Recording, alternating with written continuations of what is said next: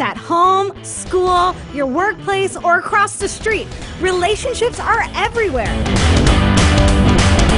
And having healthy ones are vital to living the best life possible. God designed us for relationships, and we are stronger together. In this series, Relationship Goals, we'll dive into what it looks like to cultivate healthy and thriving relationships in every area of our lives.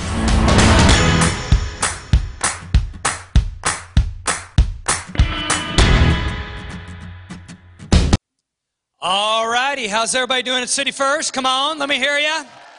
Yep, it's good. Good to see you. Especially thank you for making it through the snow here at uh, the Spring Creek location. But snow can't hold us back, right? We're tough people up here in Northern Illinois. Want to welcome everyone joining us right now from Cape Coral, where there is no snow, and we're all very jealous, as well as everybody's State Line and also Dixon and Hardy, God Behind Bars. Come on, let's give it up for the God Behind Bars guys. We love you guys very much. All of you join us online and on TV.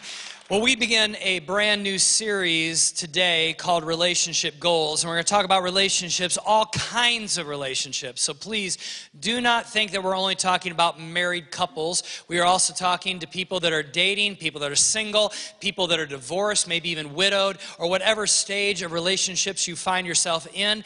Uh, today and for the next three weeks, I'm actually going to be talking about principles of relationships that will make every relationship in your life healthy. And that's the goal because when we have healthy relationships, normally we have then a healthy soul and a healthy life. And so uh, life really is made up of relationships. You think about it.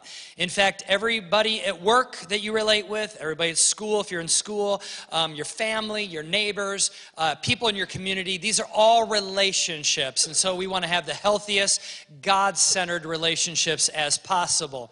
Um, you know, I was talking to somebody recently, and they referred to their girlfriend as their ride or die, all right? Now, some of you have heard this term before. Now, I actually ride motorcycles, and I always thought growing up that if you, uh, you know, said ride or die, that meant that if you can't ride a motorcycle, you'd rather die. But now it's changed, all right? This idiom has changed, and now it means someone in your life who's loyal, who will stick it out through thick and thin, who is with you by your side. That could be, you know, a spouse, that could be a boyfriend or girlfriend, it could be a best friend or whatever. They are your ride or die. So in my case, I guess my ride or die is Jen. All right, she's my ride or die. Um, although I saw this sign recently, and I thought Jen would actually ask this question if I called her my ride or die. She would say this: I don't know if I'm really a ride or die chick. I have questions. Where are we riding to? Why do I have to die? and can we get food on the way? So anyway, that that probably for some of you are like, yep, that's me. But today, that whole idea of ride or die, kind of the basis or the root of it, I want to talk about this idea of commitment, like being with people, like sticking with it through thick or thin. And if you had to ask me, and I'm not an expert, but if you had to ask me just in what I do and the people I talk to and what I see right now in our culture, our culture has a tough time with commitment. It really does, in, in, all areas, not just relationship. I mean, commitment to work, commitment to whatever. I mean, it just seems like we, we seem to, as a society, be losing this um, gift or this this strength of commitment. Now, again, that's not everybody, um, and by all means, realize I'm making a very broad brushstroke statement there. So, so there are definitely pockets that that is not true. But but I will tell you that it seems like uh, commitment seems to be going the way of the buffalo, and and so I want to talk about that today. I want to talk about commitment. I want to talk about the, the basis of any good relationship is commitment. And again, that could be a marriage, or it could be a best friend relationship, or even a business partnership. It's based upon trust and commitment. And so, um, you know, a, a, a thing that we can, we can see in every, every relationship that is healthy is this idea of trust. And our world is based upon commitment making or promise making, as well as promise keeping, right? So, you know, a, a, bride or a groom will stand on a stage of a church and they'll, they'll say something like this to one another. They'll say, you know, I take you, fill in the name, I take you to be my wedded husband, my wedded wife, uh, to have and the hold, from this day forward. I believe God has brought us together, that He has led me to love you with a deep and an abiding love. I give you all that I am and all that I possess, and it goes on and on. And you know, they, they say commitments and vows to one another. And this is a promise, right? Or maybe even we look at the founding fathers of our nation. Back on July 4th of 1776, they drafted what we now call the Declaration of Independence. And do you know that the very last line in the Declaration of Independence reads like this? It says, And for the support of this declaration, with a firm reliance on the protection of divine providence, we mutually pledge to each other our lives, our fortunes, and our sacred honor. And then they sign that document. That's a commitment. It was a commitment to not only to what was in that document, but to each other, right? Or a person may stand in a courtroom this week and put their hand on a Bible and raise their other hand and say, you know, somebody asks them the question, Do you solemnly swear to tell the truth, the whole truth, and nothing but the truth, so help you God? And they have to answer yes or no. It's a commitment, it's a promise. Or maybe this week there will be two business people that will gather in a boardroom somewhere, and there will be a lawyer there, and, and you know, they'll, they'll sign a legal binding document that says that they're leveraging all of their resources and talents together to form a business partnership. Again, that is a promise. Or last but not least, you get paid this week or maybe this month and you know maybe it's direct deposit or maybe you get the check or whatever. And, and what do you do? You, you give it to the bank and the bank gives you an online statement and says you have a certain amount of money that's in your account. And, and you know what? There's a trust relationship there. Like you believe the money's actually there. Like for example let me just ask you this. Have you seen your money lately? Like have you actually gone to the teller and said i would like to see my money please? Well no of course not. Because there's a trust relationship. There's a commitment, a promise that has been made. You give your money, and the bank then says, We are entrusted with your money. We're now going to create some interest depending on how long you keep it there, what kind of account it is. And you just trust that your money is there, and, and they are a trustworthy uh, holder of your money, in a sense, or steward of your money. You see, if you think about it, all of life is based upon trust in relationships even your relationship with God, right? You raised your hand, you prayed a prayer, maybe at the end of one of our City First services, and said, I want to make Jesus the leader and the forgiver of my life. So, what did you do? You confessed your sins. You said, God, forgive me of my sins. I believe Jesus died for me and that your sins are forgiven. And now heaven is my home someday and I can live a life of purpose. But can I tell you, that's all based upon trust. It's based upon promises and words spoken. But unfortunately, we live in a society that many times is full of promise breakers. Not promise keepers, promise breakers. And we do it. You and I do it. Other people have done it to us. It's like somebody tells you, okay, I'll be there at two o'clock, and they don't show up. And, and you know, or maybe they say, I'll do that, and then they don't do it. Or maybe they commit to something and then they quit. Or maybe they say, I promise, and then they forget to do whatever they promised. And how does that make your relationship feel? Well, I'll tell you what, if you have a relationship, whether that be a marriage, dating, single, friends, whether it be a business partnership, and there is a chronic problem of promise breaking that's in that relationship, your relationship begins to go on shaky ground, right? Isn't that true? Because you have to trust. You have to believe that the words that come out of a person's mouth actually are true and they're going to back them up with action, right? Well, in the Bible, the word promise is this covenant. Covenant. Now, we don't use the word covenant a lot because uh, it's kind of an old fashioned term, but really, if you think about it, a, a marriage ceremony is a covenant ceremony, or a business partnership is a covenant partnership or even between best friends when you make promises or commitments to one another or say you're going to do something that is a covenant now if we don't understand covenant then we're not going to understand our relationship with god and he with us nor our relationship with each other covenant is very important in fact god is a god of covenant the Bible's very clear on this. He's a God of covenant. In other words, what he promises, he commits to, and it is no matter what. Often in our society, though, we're less focused or less intentional about covenant and we're more focused on convenience. And any relationships, you can put this one, you can take this to the bank, all right? Any relationships that are based upon convenience and not covenant will go away eventually. It's just really true. Because convenience, man, I'll tell you what, to be in a promise relationship of any sort, to have trust between two people, it is inconvenient sometimes.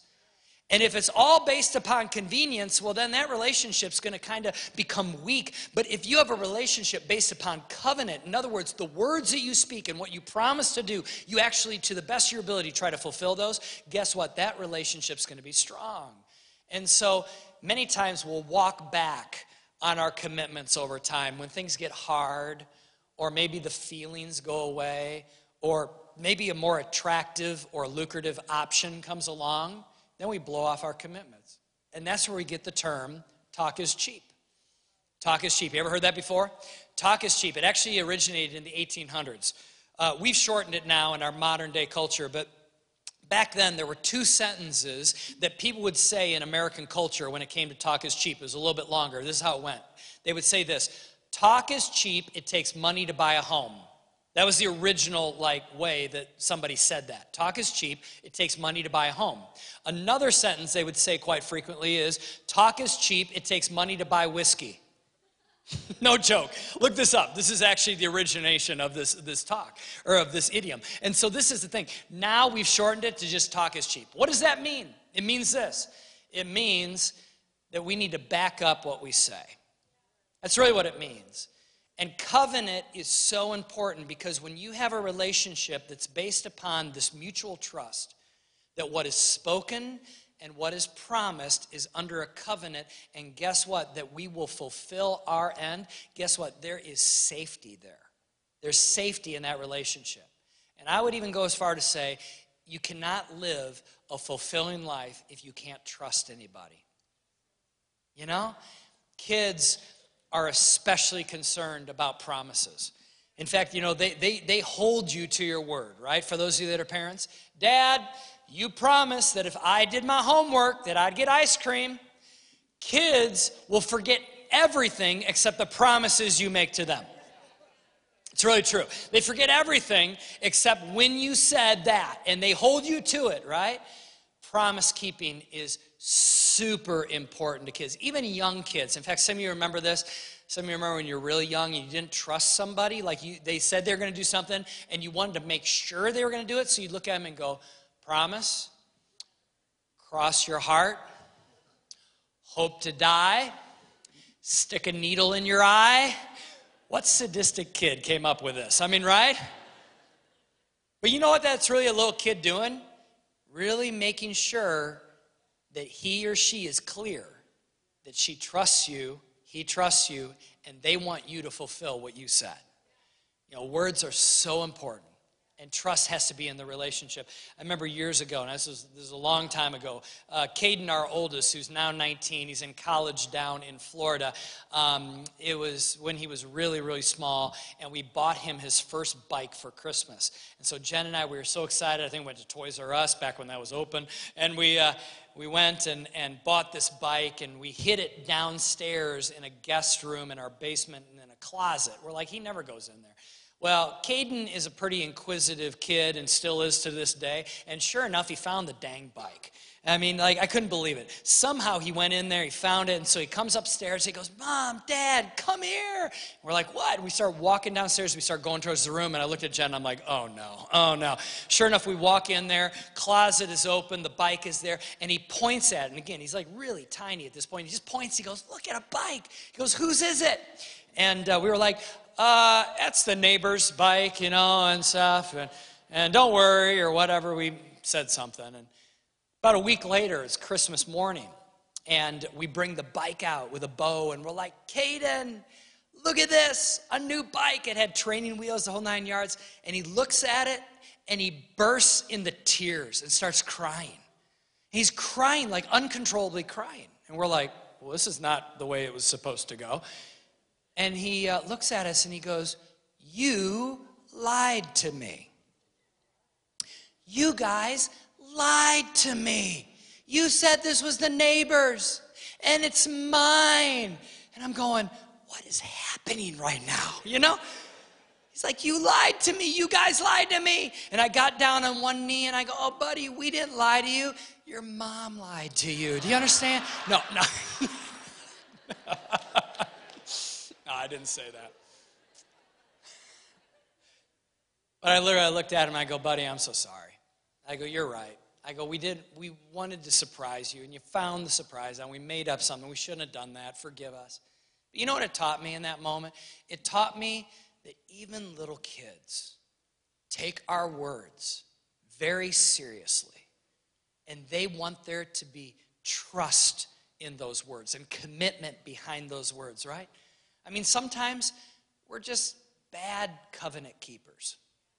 And, and guess what? God is a perfect, perfect covenant keeper. He's a perfect covenant keeper. So I want to take a moment and I want to talk about why he is such a perfect covenant keeper and how we can learn from him. And I think some of us can take notes on this because it's going to help us out a ton. The first one is this He never enters a covenant irrationally. In other words, flippantly. And, and, and I could literally probably preach the rest of today's message just on this first point.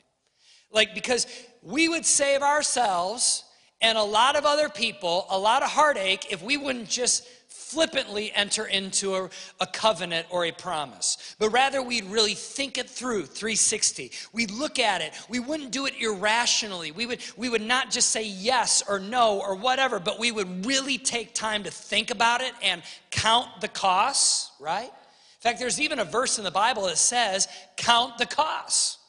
And so, before you make a commitment, before you make a promise, think about the cost. I tell this to my staff all the time there's no innocent yes. What do I mean by that? When you say yes to something, guess what? That means there's going to be a lot of other choices that come after that. If you say yes to that trip, yes to that commitment, yes to that person, if you say yes, you better count the cost because there's no innocent yes. And so that's what God does. God really thinks about it. Number two, once he enters a covenant, he never goes back on his word. Like he's in, he's all the way in. It's not like one foot in, one foot out, but rather, once he's thought about it and he doesn't enter it irrationally, he enters into the covenant, into the promise, and he goes, I'm all in. I'm all the way in, even when it gets inconvenient. And that's the problem. A lot of times we bail on commitments because of inconvenience or somehow it puts us out. And, and so before you enter into a, a, a relationship, a covenant, a promise, or anything, make sure that you think it through. And then once you're in, you're in.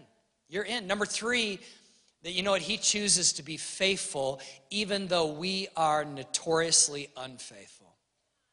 You know, um, this is the thing God decides that even when we're unfaithful, that He's going to be faithful. And, and I'm sure glad He did that because there's been countless times that I've been unfaithful, and He's just continued to be faithful back to me. And you know, that's a part of covenant. It's kind of like those, you know, no matter what kind of things. And and and you know it, it's it's it gets super complicated in our world and and and there's all kinds of scenarios that i know right now you're thinking about and such but overarchingly 30000 foot god decides to be faithful he's like you know what i'm going to keep up my end of the bargain the fourth one is basically this that god he, his covenant keeping is rooted in what i'm calling real love now, real love, all right? And I know some of you are like going, you know, you just start dating somebody and you're like, I am experiencing real love right now. No, I'm talking real love, okay? Okay? I'm not talking like, you know, uh, you know, that you get a goosebump. I'm talking like, like real love. What's real love? What's real love? Well, you see, the New Testament was actually written in the original language of Greek. So when Jesus is talking and teaching, they were taking his teachings and then they put it in Greek language, we now call the New Testament, then that Greek language has been interpreted into what we now call English, okay? Now, in our English Bibles, there is this word love. We say love for everything. I love Jesus. I love pepperoni pizza. Does that make sense?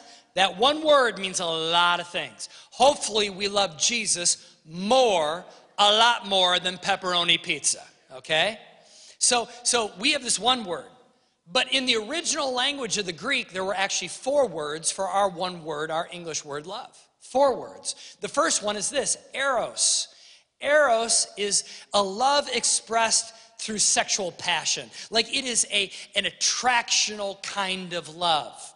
So, like we use that for love too. Like when there's two people in love, we're like, oh, there's that kind of love. Well, the Greeks would say that's an eros kind of love. Now, the next love is philia. It basically is a love mainly through friendship. In other words, kind of like a brotherly or a sisterly love, like the city Philadelphia. Okay, the first part of that word Philadelphia is based on the Greek word philia. It means that there is a brotherly love. In fact, it is called the city of brotherly love. Okay, so the Greeks would say there's eros, passion, sexual passion kind of love. And then there is like brotherly, sisterly kind of love. And then they would say this there's another love called storge. Storge love is the love between a parent and a child. So if you're a parent, you know that you have a special kind of love for your kids, right? And so they would say that's even another category of love. And then the last category of love, the fourth one, is called agape love. And agape love is self sacrificial love. In other words, it is putting another person first. It's a love that chooses. It's not a love based upon feelings or even actions. It is a love that chooses agape love. That's the love I want to focus on for the remainder of our time together. Because this is the kind of love that God has towards us. He has an agape love. When someone says Jesus loves you, what they're really saying is Jesus agape you. In other words, chooses to love you. In other words, this He loved you even when you were unlovable. Right? In fact, the Bible says that He chose us first even before we chose him. See, some of you prayed a prayer like, I'm choosing Jesus to be the leader and the forgiver of my life. Well, guess what? Since the beginning of time, before you were even born, before you even made any mistakes, before anything, He chose to love you. He chose to love you. See, that's an agape kind of love. It's not based upon feelings or our actions or what we've done or haven't done. This is the ultimate ride or die kind of love. You hear that? In fact, all significant relationships in our lives rise and fall on how much agape love is in that relationship. Think about that statement. I know that statement. Every service that I preached it in, uh, every statement, or every time I said it, the, the room has been quiet because it's a processing thing. Think about that. Every relationship you have either rises or falls on how much agape love is being exercised in that relationship. How much choosing kind of love, not feeling only kind of love. Instead, you know what? Right before Jesus left, before he went and ascended to heaven, he looked at his disciples and he said this. And it's a very famous verse, but you're going to look at it in a new light now that you know the original language. This is what he says in John 13, 34 through 35. So now, Jesus says, I'm giving you a new commandment. What he's saying to everybody is going, there's been hundreds of commandments before this in the Old Testament. Mosaic commandments, Levitical commandments, uh, Pharisaical commandments, all these like do's and don'ts. And he goes, I'm giving you a new one. In fact, this one is going to trump every other one. Love each other. Now, we read that in English and we're like, oh, that's nice. Put that on a poster, put it on a bumper sticker. Love each other, you know? Put on my Facebook, my Instagram. But if you look at the word love, it's agape agape each other. In other words, a love that chooses, sometimes feels. That just as I've loved you, agape you. Just as Jesus says, I've chosen to love you, you choose to love each other. You should love each other. Your agape love for one another will prove to the world that you are my disciples. In other words, it's not a love based upon convenience, upon feelings, upon circumstances, upon the other person's actions, but rather you choose to love. That kind of love will get the world's attention, is what Jesus was saying. That makes that verse take on a whole different light, doesn't it? Whole different meaning. In fact, Jesus is saying he chose us first, And now we choose to love each other. And if we choose to love each other, people outside of faith are going to notice. So if you are going to have a successful and fulfilling relationship in your life, you will have to learn how to engage your chooser over your feeler. Okay, that's that's huge, all right? Because we in America, we are all about the feels. We always are about the feels. But I will tell you, God would say, you engage your chooser. You see, the problem is that many times in our culture, we consult our feelings over engaging our chooser. We consult how we feel. So, our marriages, we make decisions based upon how we feel. Our best friend relationships, we make decisions based upon how we feel. Our business partnerships, how do we feel? Our friendships, all of that. And here's what Jesus would say You engage your chooser over your feeler. Your feeler is not bad, feelings are not wrong because God created you with them, so they're not bad. It's wrong when you live by them. Does that make sense? And so, what we got to do is we got to realize that Jesus came along and said, I'm condensing this whole thing into one simple commandment. I'm wrapping them all up into this that you are to love with an agape kind of love.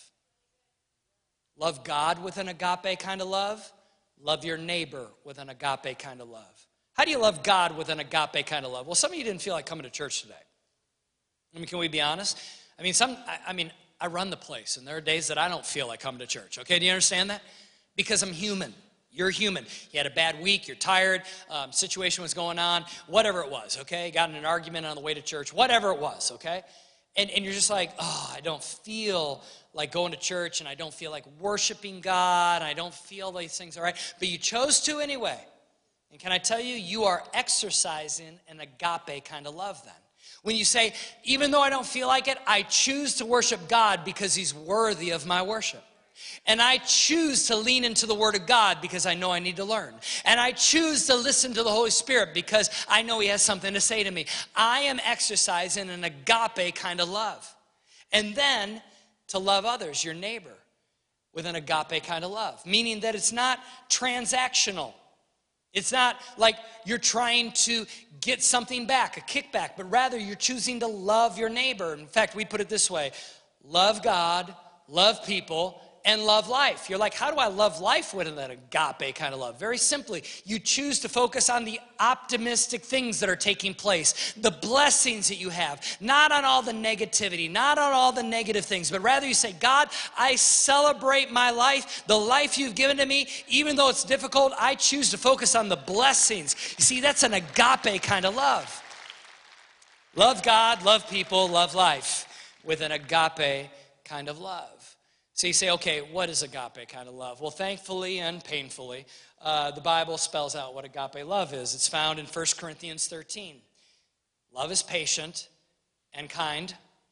Love is not jealous or boastful or proud or rude. It does not demand its own way. It's not irritable. It keeps no record of being wronged. I wish I had an eraser and could take that out of the Bible. That one, that one's kind of a, that's a stumbling block for me, for you, for all of us. Like we want to keep a record, right? I'll love you, but you did this, right? It does not rejoice in injustice, but rejoices whenever the truth wins out. Love never gives up, never loses faith, is always hopeful, and endures through every circumstance. Now, let's just be honest here for a moment. I read that verse and you compare it to the love that you and I exercise, and many times we feel inadequate, like we fall short of that. Am I the only one? right? I mean, we look at that and we're like, well, that seems impossible. But think of it this way don't we want to receive that kind of agape love? Don't we want people to show that to us? Like, love us in a kind way, be patient with us, not boast or be proud around us, not demand their own way with us, to treat us justly, to give, not give up on us, to not lose faith in us, to have a hope and to stick with us, ride or die. I mean, isn't that kind of the love we want? We'll accept agape love all day long but it's hard for us to give agape love all day long. And here's the reason why it's super difficult because it goes against our human nature. Because we are, by nature, selfish creatures. And so God comes along and says, Love others with an agape kind of love. And you know what? If you do that, your relationships are going to be the most fulfilling, whatever they are. And, and, so here is something that we must think of and answer this question. As it pertains to our relationships, what does agape love require of me? What does agape love require of me? Like, I, I, I know, I know some of you are like going, that just seems impossible. And, and can I be honest with you? I think it is to a certain degree. I don't think it's impossible. I think it's really, really hard. And here's the reason why without the help of the Holy Spirit, we can't do it. We, we just can't do it. So I'm always one of these people, and I'm going to encourage you always to be very honest with God. Don't, don't try to snow him. Don't try to put up a facade. Don't try to like give him lip service. But why don't you talk to him just very honestly and say this God, I heard this sermon on having agape love in my relationships. I don't want to do it. I don't want to do it. I don't think I can do it. But I'm asking you, by the strength of your Holy Spirit, to give me the ability to show agape love. See, that's a great prayer. A prayer that's just honest. A prayer that isn't trying to put on a facade, but rather asking the Holy Spirit to help you be a covenant keeping, agape love type of a person. I want to end here with a story by Robertson and Muriel McQuilkin. And uh, the story, I discovered it years and years ago. But Robertson was the president of Columbia International University. And he wrote this. He said about his wife Muriel It has been a decade since that day in Florida when my wife Muriel repeated to a, the couple vacationing with us the story she had just finished telling five minutes earlier. Funny, I thought. It's never happened before. But then it began to happen occasionally. He then writes about how she was diagnosed with Alzheimer's and began a long and slow descent and reflects as a husband how it changed their lives. This is what he said She is a delight to me. I don't have to care for her, I get to. One blessing is how she is teaching me so much about love. For example, God's love. She picks flowers outside, anyone's flowers, and fills the house, house with them.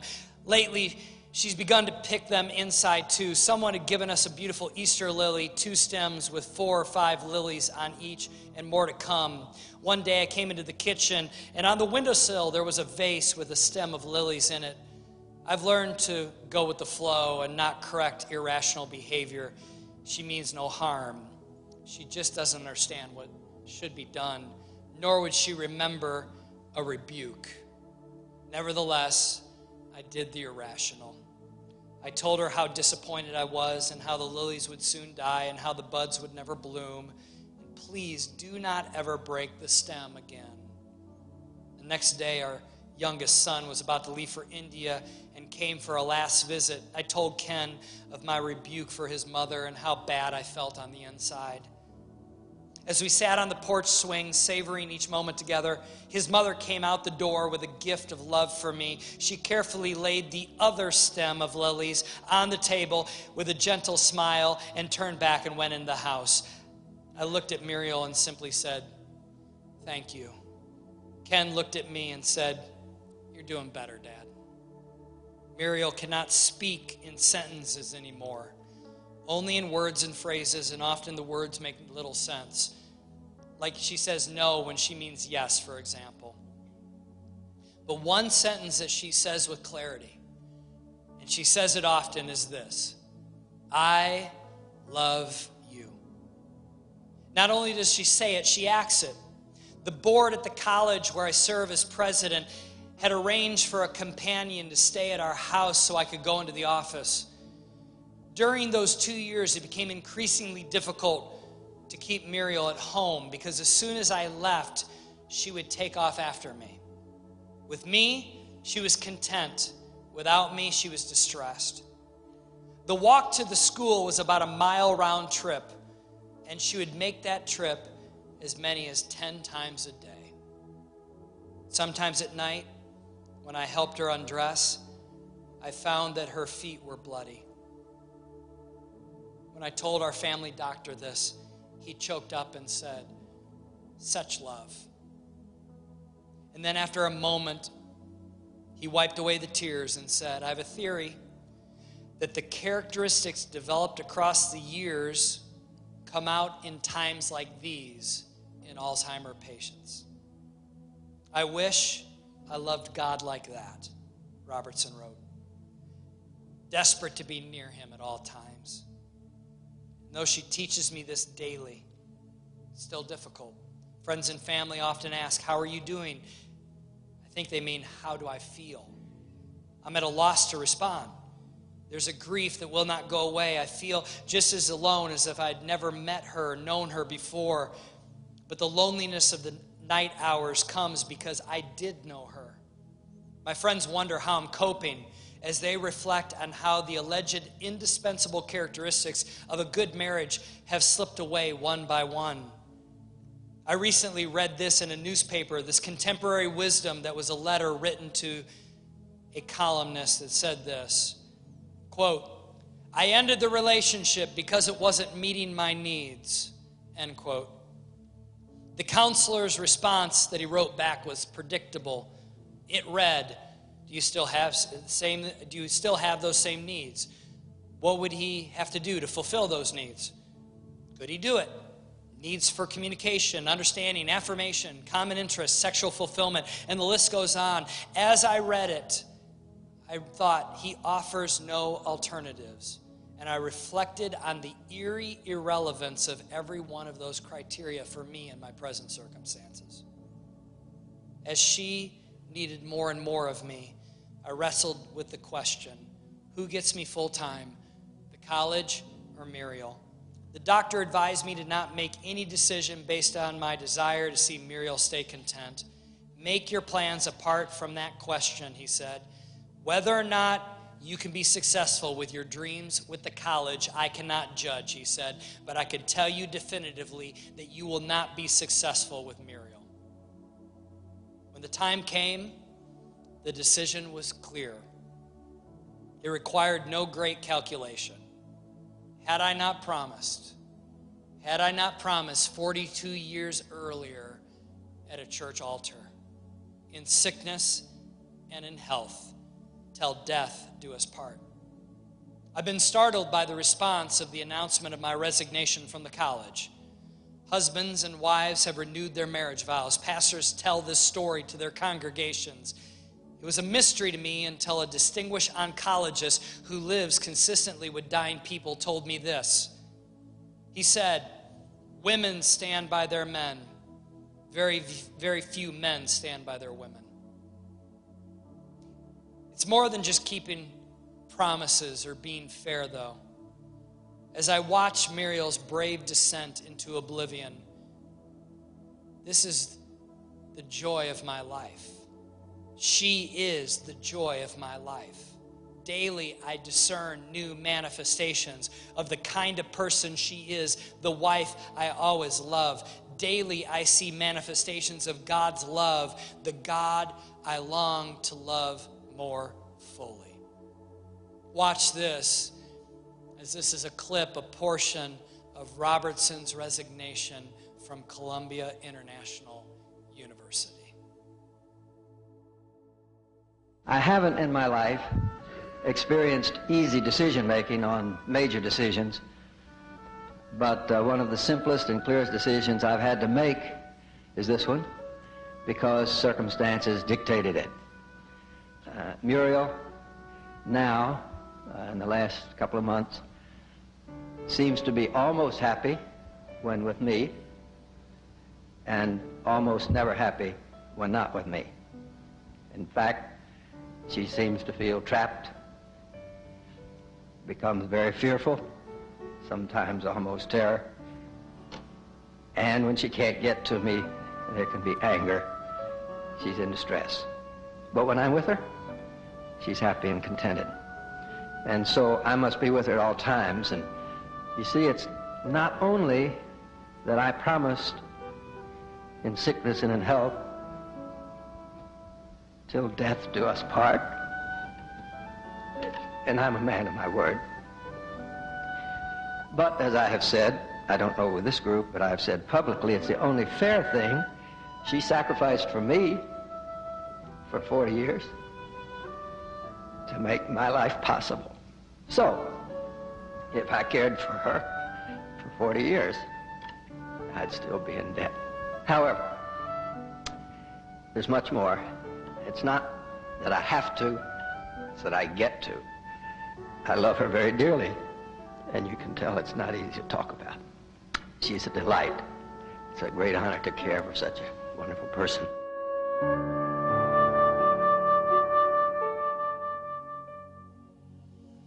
Yeah, you can give that round of applause. It's pretty amazing.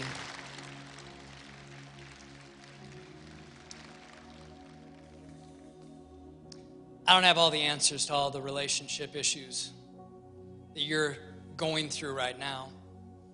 And all of us are going through different ones. It might be a business partnership, it might be a marriage situation. I don't know. But here's, here's what I want to leave us with What does agape love require of me? And all we can do is ask the Holy Spirit to help us, right? You're not going to be perfect. But what does agape love require of me? How can I be a promise keeper, not a promise breaker? Let me pray with you. Heavenly Father, I just pray that as we close here in a moment, that God, you would help us to be people who keep our promises. Lord, help us to be people that do not irrationally enter into commitments, partnerships, relationships, but to be people who really think and count the cost. And then once we do, may we be all in. May we show agape love. Lord, Robertson's story is just an anomaly in our culture today. It's almost shocking. But help us to learn more about that kind of agape love that you showed us and that we are to show others. Holy Spirit, help us because, quite honestly, we don't know how to do it. I don't know how to do it, and all my friends here listening don't know how to do it. We need your strength. But help us to give it a try. We love you. In Jesus' name, amen. Come on, let's give God a praise. Can we do that?